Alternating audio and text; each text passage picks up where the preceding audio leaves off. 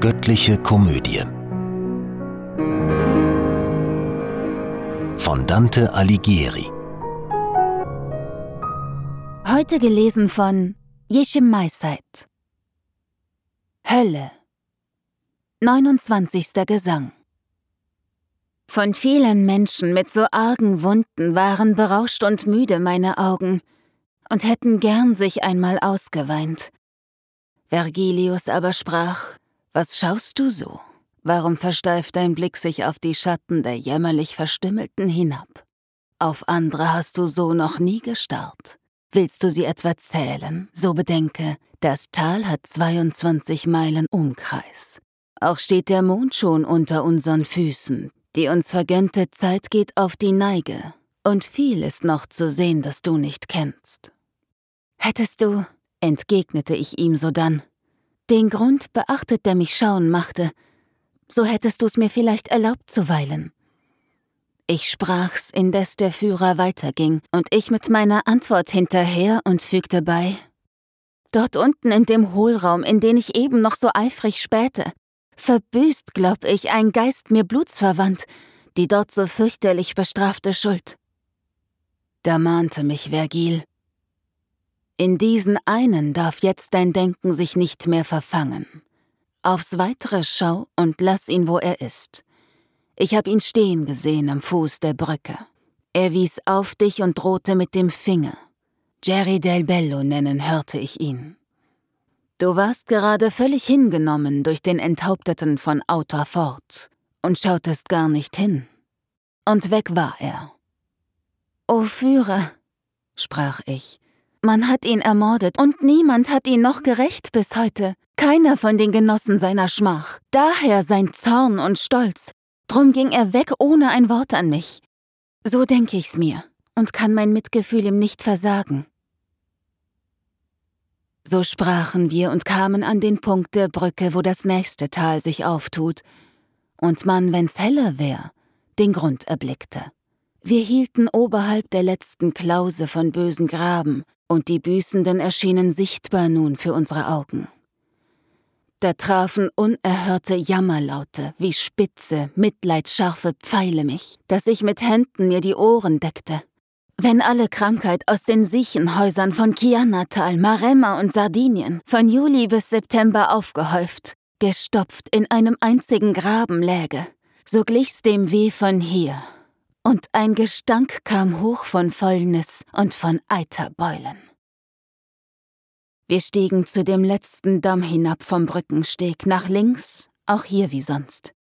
Und jetzt so konnte ich noch lebendiger den Grund erkennen, wo die Dienerin des hohen Herrn, Justitia, unfehlbar die Fälscher straft, die sie bei uns verzeichnet. Es kann nicht trostloser gewesen sein auf Aegina, da alles Volk erkrankte und so mit Pest die Luft vergiftet war, dass selbst die Tiere bis zum kleinsten Wurm hinsanken allzumal, worauf das alte Geschlecht der Menschen, wie Dichter meinen, aus Emsensamen sich erneuerte. Wie hier im dunklen Tal das Elend aussah, von Siechen Geistern, die in Haufen lagen, der eine auf dem Bauch des andern oder an fremde Schultern angelehnt, und kriechend verzog sich mancher durch die kranke Gasse. Wir gingen Schritt vor Schritt ohne Gespräch und schauten nur und lauschten auf die Kranken, die keine Kraft, sich zu erheben hatten. Zwei sah ich sitzend aneinander lehnen, wie überm Feuer Pfann an Pfann gestützt, von Kopf zu Fuß befleckt mit Schorf und Ausschlag. Noch nie konnte ich so eifrig striegeln sehen, Weder ein Stallknecht, wenn die Herrschaft wartet, noch einer, wenn es Zeit zum Schlafen ist, rieb je so flink wie diese beiden kratzten am eigenen Leib mit ihren scharfen Nägeln, vor lauter Wut den Kitzel loszuwerden. Die Fingernägel schabten an dem Schorf so, wie das Messer einen Karpfen schuppt. Oder den Panzer eines anderen Fisches.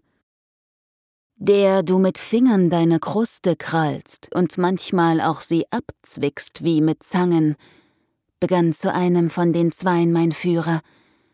Ist aus Italien einer hier bei euch? Sag uns so wahr du hoffst, dass dir die Nägel beim ewigen Geschäfte nicht versagen. Wir zwei, die du so zugerichtet siehst, sind aus Italien, sprach der eine klagend. Doch wer bist du, dass du um uns dich kümmerst?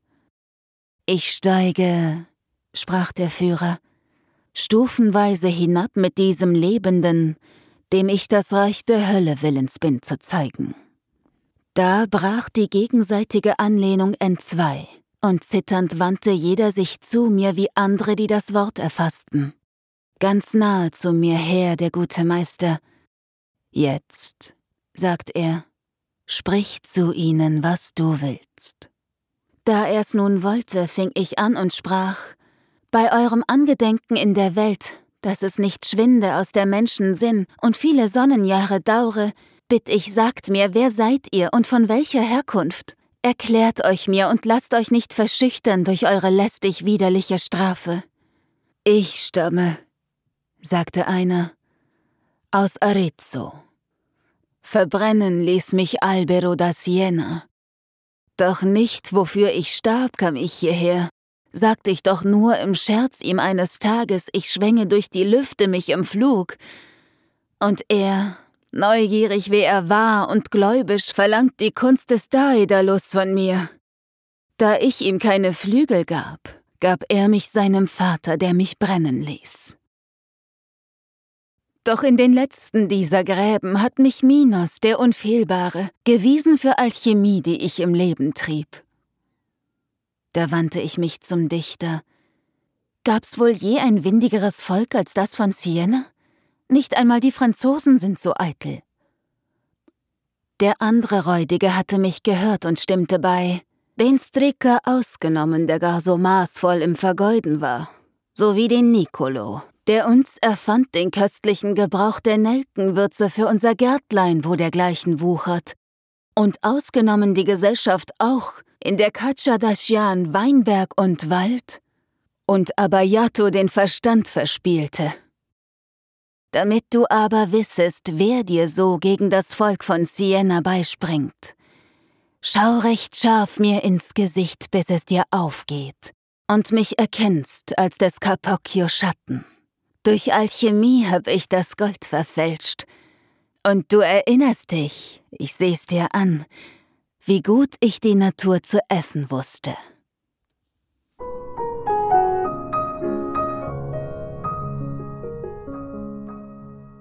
Dreißigster Gesang Als Juno gegen Semele und gegen das ganze Volk von Theben wütete, mit immer neuem Ausbruch ihres Zornes, ward Atamas von wildem Wahn erfasst.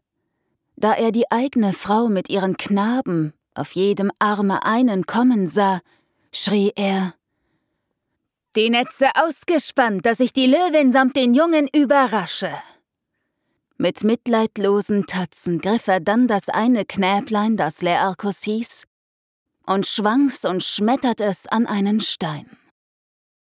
Die Frau ging mit dem andern Kind ins Meer, und als Fortuna den Trojaner Hochmut, der alles sich vermaß, zu Boden warf, das samt dem Reich der König unterging, da wurde Hekuba im Elend schmachtend, wie sie Polyxena geopfert sah und ihren Polydor am Strand des Meeres als Leiche liegen, so von Schmerz ergriffen, dass sich ihr Geist umnachtete und sie zu bellen plötzlich anfing wie ein Hund.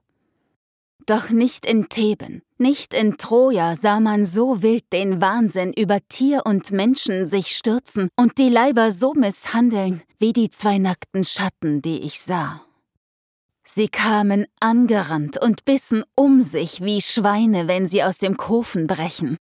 Der erste packte den Capocchio an, schlug ihm die Hauer ins Genick und zerrt ihn, dass kratzend ihm der Bauch am Boden schleifte. Der aus Arezzo stand daneben, zitternd, und sagte mir, Hans Kiki heißt der Irrgeist, der so herumtobt und die anderen schindet. Und ich, wenn jetzt der Zweite dort die Zähne dir nicht ins Fleisch soll hauen, so säume nicht und sag mir, wer es ist, bevor er wegläuft. Und er, die Seele ist's, die alte jener verderbten Myrrher, die mit ihrem Vater in mehr als rechter Liebe freundlich tat, Sie näherte sich ihm zu sündiger Lust, vermummt in eine andere Gestalt. und ähnlich macht's der Irrgeist, der dort flieht. Die schönste Stute in der Eselsherde sich zu gewinnen, mummt er sich als Buoso Donati und diktiert sein Testament. Als die zwei Rasenden vorüber waren, denen ich lange mit den Augen folgte, betrachtete ich andere Leidgeborene. War einer da, geformt wie eine Laute, wenn man sich in der Leistengegend weggeschnitten denkt die Gabelung der Schenkel. Die plumpe Wassersucht, die unseren Körper durch schlecht verdaute Säfte so entstellt, dass nicht mehr das Gesicht zum Bauche passt, trieb ihm die durstigen Lippen auseinander wie bei der Schwindsucht, dass die untere abwärts zum Kinn sich stülpt, die andere nach oben. Die ihr von allen Qualen frei und doch, ich weiß nicht wie, im Reich der Schmerzen seid, sprach er zu uns. Schaut her und achtet wohl auf Meister Adams Qual. In meinem Leben bekam ich reichlich alles, was ich wollte, und schmachte jetzt nach einem Tropfen Wasser. Die Bächlein, wie sie von den grünen Hügeln des Casentino in den Arno rieseln, mit ihren saftigen und kühlen Rändern. Ich sehe sie immer vor mir, nicht umsonst. An ihrem Bild verzehr ich mich und trockne, werd magerer im Gesicht als von der Krankheit. Gerechtigkeit, die folgerichtig foltert, verfolgt mich mit dem Schauplatz meiner Sünde und jagt mir tausend Seufzer aus der Seele. Dort in Romena war's, dass ich verfälschte den Wert der Münze mit dem Täufer drauf, bis ich den Flammen meinen Körper ließ. Oh, könnt ich hier die schlechte Seele finden des Guido oder eines seiner Brüder, nicht um den Brander Quell gäb ich den Anblick, der eine ist schon da, wenn's mir die Schatten, die hier vorüberrasen, richtig sagen. Aber was hilft's mir mit gelähmten Gliedern? Wenn ich nur so weit noch beweglich wäre, in hundert Jahren einen Zoll zu gehen, ich hätte längst mich auf den Weg gemacht, ihn aufzusuchen in dem wüsten Haufen. Und liefe so elf Meilen lang im Umkreis und beinahe eine halbe in die Quere. Um ihretwillen lieg ich beim Gesindel. Verführt von ihnen münzte ich die Gulden mit drei Karat von schlechtem Zusatz drin. Und ich zu ihm? Wer sind die zwei Verlorenen zu deiner Rechten eng beisammenliegend und dampfen wie im Winter nasse Hände? Ich fand sie hier und immer regungslos, erwidert er, seit ich herabgeschneit bin. Ich glaub, sie wenden nimmermehr sich um. Die hier beschuldigte den keuschen Josef. Der hier, der Grieche Sinon, log vor Troja. Sie fiebern beide stark und qualmen sehr. Der eine, ärgerlich so nebenbei genannt zu sein, als wäre er irgendeiner, schlug mit der Faust ihm auf den prallen Bauch. Und der erdröhnt, als wäre es eine Trommel. Und Meister Adam traf ihn ins Gesicht geschwungenen Arms. Das klang nicht weniger hart, und sprach Kann ich mich schon nicht von der Stelle mehr rühren, weil die Beine gar so schwer? Hab ich den Arm doch frei, um dir zu dienen. Der Grieche drauf So frei war er dir nicht, als du zum Scheiterhaufen gehen musstest. Beim Münzen freilich war er umso freier. Der Bauchige Hier sagst du jetzt die Wahrheit.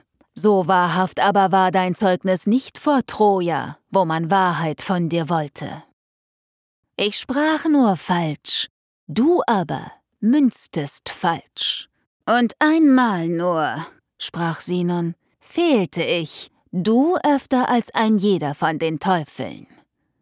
Mein Ei, Digger, erinnere dich des Pferdes, erwiderte der aufgebähte Bauch, und schäm dich, dass die ganze Welt es weiß. Und schäm du dich des Durstes, sprach der Grieche, der dir die Zunge spaltet und der Jauche, die dir den Bauch bis an die Augen auftreibt.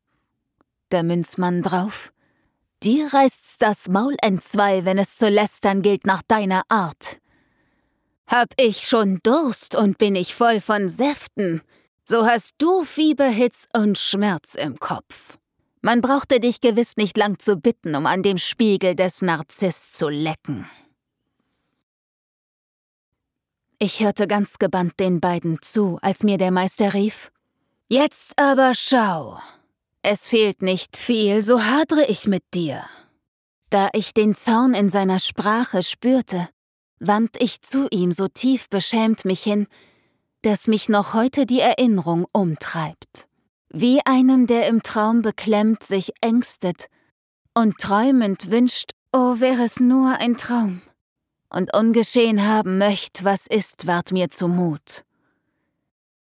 Ich bracht kein Wort hervor im Drang, mich zu entschuldigen, und also ward ich entschuldigt, ohne mir's zu glauben.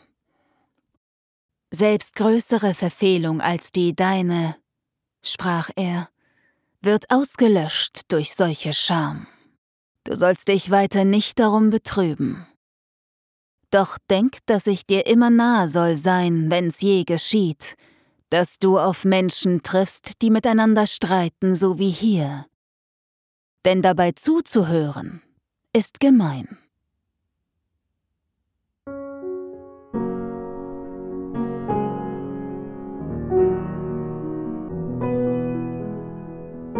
Diese Hörreihe unterstützt die Initiative Solidarität stimmt e.V. Kollegial produziert von Sprecherinnen und Sprechern und 48 Hearts Productions.